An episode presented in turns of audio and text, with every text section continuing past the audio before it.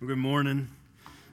Hope you all are doing okay this morning. If you have your Bibles, I hope you have your Bible with you. Make your way to the Gospel of Matthew, chapter 12. We're going to be in verses 33 through 37 this morning. I hope you all had a wonderful 4th of July week and uh, feel all refreshed and ready to go. Um, as you can see behind me, our focus this morning is uh, to watch your language, um, words, and uh, the worship team led us in some songs of just the Word of God, singing that and letting that be poured over us, um, because that's truth, and that will always be truth. That's absolute truth, meaning it's true for all places, all people, and all times. Um, this last week, we uh, got to go up and see my family. My brother's birthday is on July 4th, so he gets a big birthday party every single year. They set off fireworks for him, and so that's very nice. But uh, we got back, and the, the fridge was empty, the pantry was empty. Um, and you know that when your kids say, We don't have a whole lot of food in the house. And uh, so I ended up going grocery shopping. Usually it's a family outing that we do because we'll uh, go grab something to eat and then go grocery shopping and come back. But Jamie was with some friends down in Arkansas, and uh, the kids found out that we weren't going to get any food while we were out, so they decided they wanted to stay home. And uh, so I went out on a solo expedition to a grocery store, which is always good. Um, now, what I do uh, for some of you wives who are cringing at men going to the grocery store is I, I, make a list on my phone and I try to stick to that list as best as possible. Um, but as I arrived at my first uh, grocery store stop of three, um, I do what I always do. I, I, get off to the side and I bring out the, the list and I look over it, see what I'm going to get at this particular store. And um, because I'm one of those shoppers, um, maybe guys can relate to this. Um, I, I, have an agenda when I go shopping. I don't go to browse. I don't go to look around. If I'm going to a store to buy something, I know exactly what I'm going for. I'll go straight to that spot, get it, and check out, and be done with it and go home. Um, well, that's what I do with grocery shopping as well. I want to know exactly what I'm doing. So I'm standing off to the side by the wall. I've got my cart and I'm looking over the list. And I don't know if you ever had that feeling where there's a, a presence behind you. Um, not like the Holy Spirit, not a demon, just there's someone lingering close. It's like uh, Charlie's greatest thing because Charlie loves his personal bubble.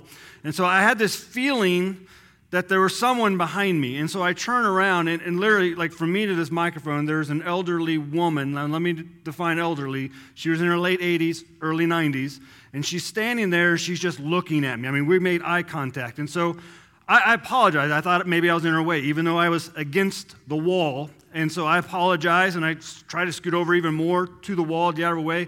And I couldn't tell what she said in that moment. She said one of two things, and I didn't ask her. Uh, she either said, You're not in my way, or she said, Get out of my way. And the reason I could not decipher what she said is because she mumbled it so quickly and so sharply. Uh, I, didn't, I was like, blah, blah, blah, wait. And I, so I apologize. That's all. I, only response I knew to have was apologize again. And so I apologized. I let her get on her way. I didn't get near her and the rest of the time I was in the store because I didn't know if she was having a bad day. Um, her tone wasn't very nice, but it reminded me of what we were looking at this morning is the importance of words. words matter. Words matter on what we say and even how we say them to people. And so we're going to be looking at that this morning. And you might surprise us as we're going to look at several different passages this morning uh, that the Bible says a lot about the words we use. and it says a lot about how we use those words. And so that's the topic as we're looking at watch your language. And the word of the Lord says in Matthew chapter 12, beginning in verse 33 Either make the tree good and its fruit good, or make the tree bad and its fruit bad, for the tree is known by its fruit. You brood of vipers, how can you speak good when you are evil? For out of the abundance of the heart, the mouth speaks. The good person, out of his good treasure, brings forth good, and the evil person, out of his evil treasure, brings forth evil. I tell you, on the day of judgment, people will give account for every careless word they speak. For by your words you will be justified, and by your words you will be condemned. Now, if this passage sounds somewhat familiar, maybe we've looked at it before in this current series that we're in, you can turn to Matthew chapter 7 and you see Jesus says something very similar concerning trees and fruit and bad fruit and good fruit. And in that context of Matthew 7, he's referring to false prophets. In the context here of Matthew 12, Jesus is speaking about what we say. And this is flowing out what we looked at last week. If you happen to miss last week, beginning in verse 22 of this chapter, Jesus heals a demon possessed man who was blind and mute, and it caused a response by two different groups of people. There was one group of people who were amazed and they were pondering could Jesus be the Christ?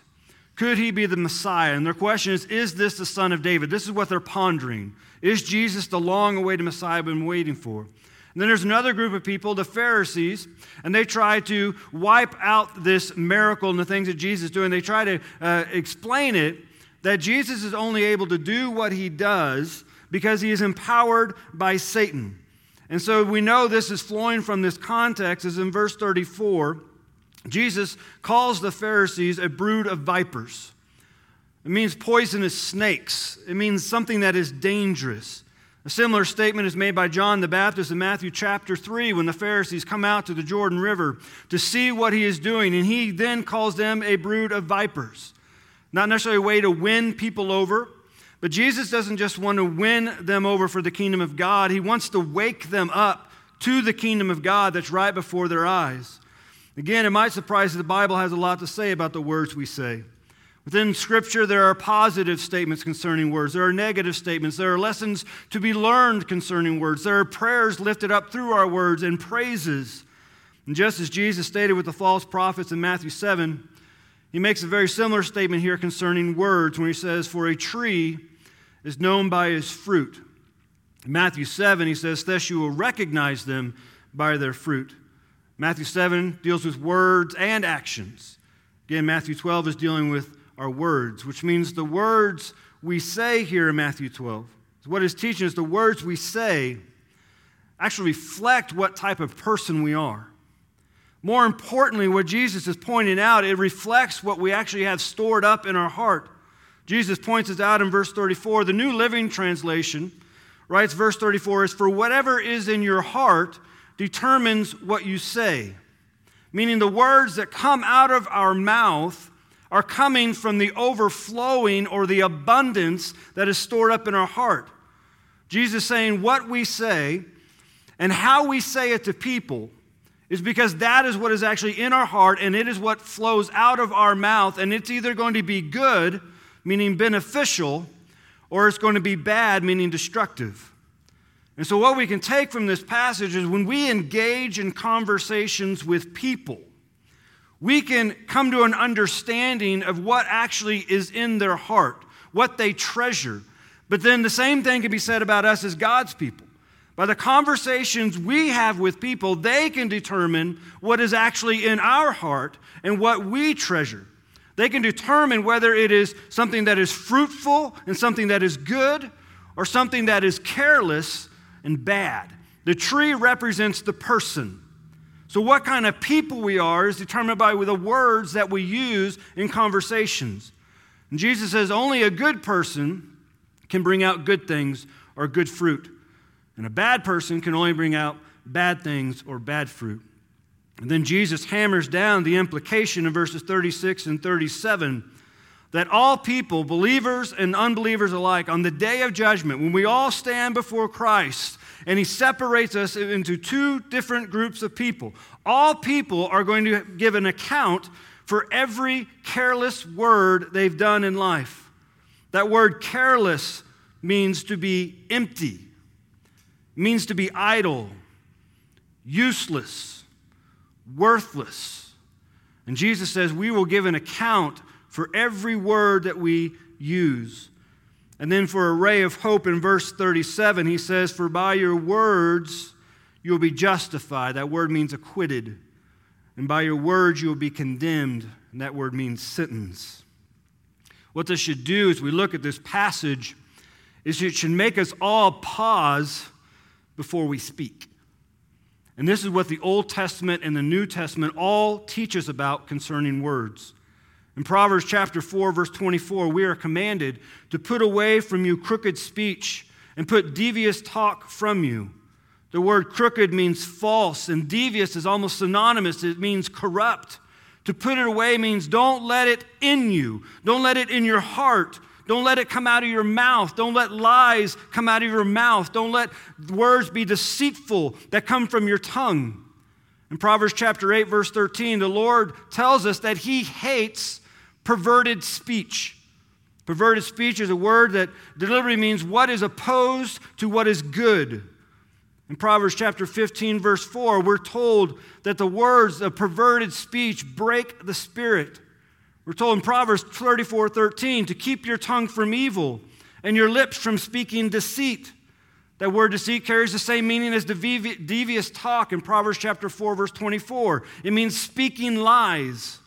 When we do this, when we keep our words from these sort of things, the Word of God says that is the proof that we actually fear the Lord. We actually have a reverence for Him and an awe for Him. The Bible teaches the words we use have the power to bring healing and they have the power to tell, tear down. In the book of James in the New Testament, in James chapter 1, verse 26, it says, If anyone thinks he is religious but does not bridle his tongue, but deceives his heart, that person's religion is worthless. The image of bridle means that we are to hold our tongue, we are to bite our tongue, we are to watch the words that we say to people. In James chapter 3, we're told, with it, speaking of our tongue and our words, we bless the Lord and Father, and with it we curse people who are made in the image and likeness of God. From the same mouth come blessing and cursing. My brothers, this should not be so. Does it spring forth from the same opening both fresh and salt water? Can a fig tree, my brothers, bear olives or grapevine produce figs? Neither can a salt pond yield fresh water. And just as a point of reference, the same teaching is done in the Gospel of Luke, and Luke uses the same image that James used. He says, For no good tree bears bad fruit, and nor again does a bad tree bear good fruit. For each tree is known by its own fruit. For figs are not gathered from thorn bushes, nor grapes picked from bramble bush. Here's the first implication what God is telling us it matters what we say to people. It matters what we say to people. When I was in youth ministry many moons ago, I was teaching a lesson in Sunday school. Some of y'all don't know what Sunday school is. It's kind of like small group before service. But I was teaching a lesson in Sunday school about generosity. And so I had all these teenagers before me, and I posed a question to get into the topic we were dealing with. And I asked, if you had a million dollars, what would you do with it? Keep in mind, these are teenagers. And so many of them gave teenage type answers. Well, I go buy the new video game system. I'd go buy a new car. I'd move out of my parents' house. I would eat out all the time. I would go buy some clothes. And, and so they're going through the list. I was expecting these sort of answers. And I get to the final boy, the kid, student. And I asked him the question if you had a million dollars, what would you do with it? And he said, I would buy my parents a really nice house and pay off all of the bills suck up, right? and, I, was, I was just taken back. I mean, because that's not the answer I was expecting. And I don't remember everything I said after what I initially said, but my very first word that came out of my mouth when he said, I'm going to buy my parents a nice new house and pay off all their bills if I had a million dollars, my first response, unfiltered, was, Really? Really? What I did not understand is that one word that one response with that one word came back to bite me. Parents came into my office later that week. Said, Why didn't you believe our son when he answered your question? Sound like it was a good answer. And so I did what we all do when we say something unfiltered or slips out. Well, I really didn't mean that, right? But the damage had been done. That boy never came back to youth ministry because of one word and the way I said it what we say to people matters. And we can all fall into the temptation that, you know, words really don't hold that much weight. Or, but when we come to the gospel, we come to the word of God, what Jesus points out in this passage is all of our words, all of them, reveal what's in our heart. Luck for us, God gave us an incredible prayer from the book of Psalms. So if you're here this morning and you have issues with your words, you have a language problem, hear this prayer and maybe make it your own. Let the words of my mouth and the meditation of my heart be acceptable, which means pleasing in your sight, O Lord, my rock and my redeemer. That's Psalm 19:14. So maybe if you have a language problem, you need to start your day with that prayer. Lord, let my words be pleasing to you. Let the things in my heart be pleasing to you, for you are my rock and my redeemer. Now, we're talking about a language problem. I'm not necessarily talking about cursing. Here's my personal conviction when it comes to cursing I do not believe believers should be cursers. I do not believe they should be cursers. I do not believe we should swear and use certain words on certain shows to get beeped out. I remember when I was younger, again, we're going to Sunday school, and the particular lesson on that Sunday was Jesus riding into Jerusalem on a donkey. So we must have been around Easter. But in our, our Sunday school material, they used the King James Version. And if you're not familiar with the King James Version, the way it refers to a donkey is not necessarily a way that you raise a child to speak. Um, since we have children here, I won't say that. You can have that conversation. What did he mean by that? Anyway, so my friend Kurt and I, we came across this passage from the King James Version and referred to donkey in a certain way, and we thought that this is God giving us permission that we can now use this word whenever we want. And so I know for a fact on a Sunday morning before we went to worship, before we got in the Bible study, we used that word so many times, there's no way it was in the context of speaking about a donkey. It did not bring glory to God. Now, if you're hearing, like, well, you know, the Bible doesn't say you can't say this word, you can't say that word, I want to give you a verse as a guide. Ephesians chapter 4, verse 29. It says, Let no corrupting talk come out of your mouths, but only such as is good for building up, as fits the occasion, that it may give grace to those who hear it. Now, would anyone want to confess or raise their hand that they've heard someone swear or curse, and in swearing or cursing, they gave grace to somebody? I've never come across it.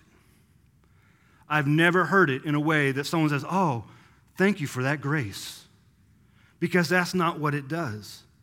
You know, even in our secular world, if a student at school were to use certain words, they would get in trouble. In our secular world, if you watch professional athletes, if they use a certain word directed at a ref or an umpire, guess what happens? They get in trouble. Even our secular word, world understands there are certain words that do not give grace to people. Now, that word corrupting talk in Ephesians chapter 4, verse 29, it literally means bad words. Don't let bad words come out of your mouth. Now, when I grew up, my parents, and maybe you all can't relate to this, but my parents let me know there are certain words that are bad words that you do not use. And so they didn't say those words, but it happens when you're sitting watching a movie and you've got your young child with you and a stupid cartoon character says a certain word that you have to pause the movie or look at your child and say, We don't say that. Any parent ever done that before? Because we understand what bad words are. The word corrupting talk also means unwholesome words. The word corrupting talk means diseased words. Do not let diseased words, do not let filthy words come out of your mouth. So, how many of us have ever been around somebody and say, well, they just have a filthy mouth? Or we hear about a movie and say, well, it has a lot of filthy words in it. When we say that, we're not saying the people are saying, I love you and please and thank you and saying that they care a lot about people. We're saying there are corrupting words coming from that person or they're in that movie and they are not exhibiting grace. They're not uplifting. Instead, they're tearing down. The point is, I believe we all understand what corrupting talk is. And the Bible specifically says, don't let that come out of your mouth. Don't let it come out of your mouth. Because why? Your words reveal your heart. Your words reveal what you've treasured in there. In Colossians chapter 4, it gives us instruction. It says, Let your speech always be gracious, seasoned with salt, so that you may know how you ought to answer each person. That's Colossians 4 6. Returning back to the book of Proverbs, it says that a word fitly spoken is like apples of gold in a setting of silver. The precise reading of that verse, because that sounds really weird, is like graved worked of gold and carved work of silver is a word fitly spoken. Or better yet, a design of gold set in silver is a word fitly spoken. The meaning of the proverb is this is that when we speak graciously and we say the things at the right time, it's like something beautiful is coming from something not beautiful. In our context, it is something beautiful, something fruitful that is coming from someone sinful. And so it's like gold in silver. It matters what we say to people. But within our context of Matthew chapter 12, we have to take it a little further, and this one may make us cringe if we haven't cringed yet. It matters what you say about people. Again, remember this statement from Jesus is coming from what the Pharisees said concerning him back in verse 24 of this chapter. The Pharisees had said that Jesus was empowered by Satan, and therefore that is what is giving him the power to cast out these demons. But verse 25 says that the Pharisees did not say this directly to Jesus, heaven forbid, but Jesus knew their thoughts. He knew what they were saying about them. In, Psalm 39, verse 1, we're instructed to guard our ways so we don't sin with our tongue and to guard our mouth whenever we are around wicked people or unbelievers. But that word wicked in Psalms chapter 39, verse 1, is actually speaking about sinful people. And here's the thing who in here is not a sinful person? And so we are to guard our ways so we don't sin with our tongue, and to guard our mouth whenever we are around all types of people, because our words matter. In Proverbs chapter 21, verse 23, we're instructed whoever keeps his mouth and his tongue keeps himself out of trouble. Nowhere in Scripture, and I don't bring this up because this is happening here, I've, I've encountered in other churches before, but nowhere in Scripture, when we talk about people, nowhere in Scripture does it equate gossip or gossipers with the Holy Spirit. Nowhere in Scripture will you find gossip or gossipers a fruit of the Spirit or something that glorifies the kingdom of God. According to the Word of God, it only leads to problems. And Proverbs chapter 17, verse 14 says, If you are tempted to gossip about somebody, stop it. Stop it before a quarrel breaks out, before a fight begins. We look through the New Testament, the book of Acts, and into Paul's letter, we find that Paul frequently had to deal with people who talked about him and not to him. They didn't have the nerve to say it to his face, but Paul heard the gossip. He heard the word on the street, and he had to address it frequently in his letters. See, what we say about people is important. And if we can't say something nice about a person, whether it's a politician, whether it's a group of people, a political party, an activist group, then the Bible, here's what the Bible instructs us to do. Instead of talking about them or bashing them or dragging them down, the Bible's instructions to us as God's people is instead pray for them and to praise God. Colossians chapter 4, verse 6 again says that all of our speech is to be gracious that word gracious there in Colossians 4 6 means it's to be attractive. As God's people, all of our words are to find favor with all people. Meaning, all of our words show kindness, and all of our words are show favor, even to those we disagree with. Let your speech always be gracious. This means we don't get to pick and choose who we're going to say nice things about.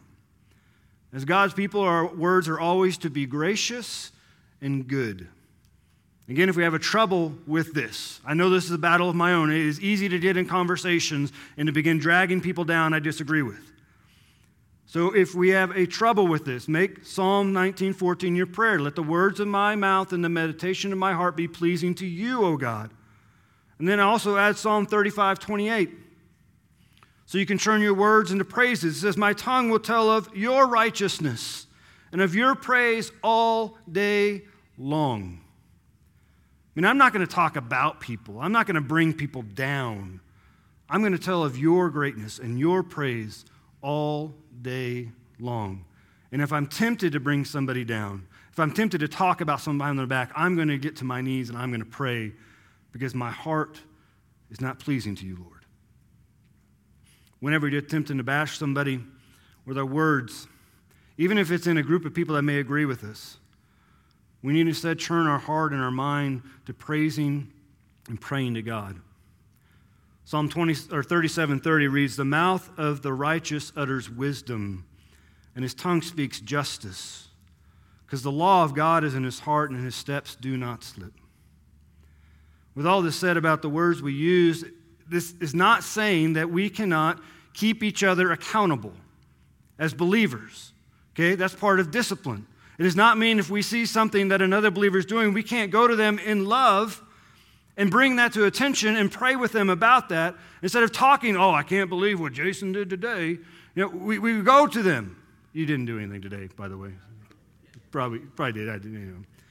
The point is, and, and Apostle Paul brings this out, not only does it matter what we say to people, not only does it matter what we say about people, but it matters how we say what we say. 1 Corinthians chapter 13. If I speak in the tongues of men and of angels, but have not love, I am a noisy gong or a clanging cymbal. Now, we're here this morning, we believe God is good. And we believe that God is also love. And so, if we're not speaking in love, then we're not speaking good, and therefore we're not producing good fruit, according to Matthew 12. We are to speak the language of God to all people, which is the language of love. It matters how we say what we say. The last church I was at, there's a lady there, and I well, I could say her name. She's with our Heavenly Father today. She's uh, gone home. But have you ever been around a very blunt person? I mean, they have no filter. And, and their excuse is, well, I've always been like this. Well, there was a, an older lady that was very blunt, and her words were always very sharp. Now, I, I personally was not offended by it. I, I, mean, it took me off guard the first couple conversations we had.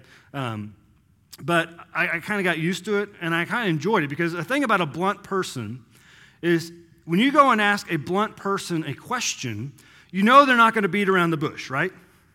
They're going to tell you exactly what they think and exactly how they feel about it. So there's many times I would ask her a question and she would just look me straight in the eye as her pastor and say, "Well, that's the dumbest thing I've ever heard." She was just very blunt. Very straightforward. But the problem was how she delivered her message drove a lot of people away from her. They didn't want to be around her. They didn't want to be in conversations with her because they couldn't figure out if she was mad at them or if she was just mad at the world. And so she drove people away from having conversation. And this was a woman who grew up in the church, who loved Jesus, who knew the Word of God, but because of the way she delivered what she delivered, no one wanted to hear it. It matters how we say what we say. And husbands, I think we can understand this if we put it in this category. So, husbands, your, your wife comes to you.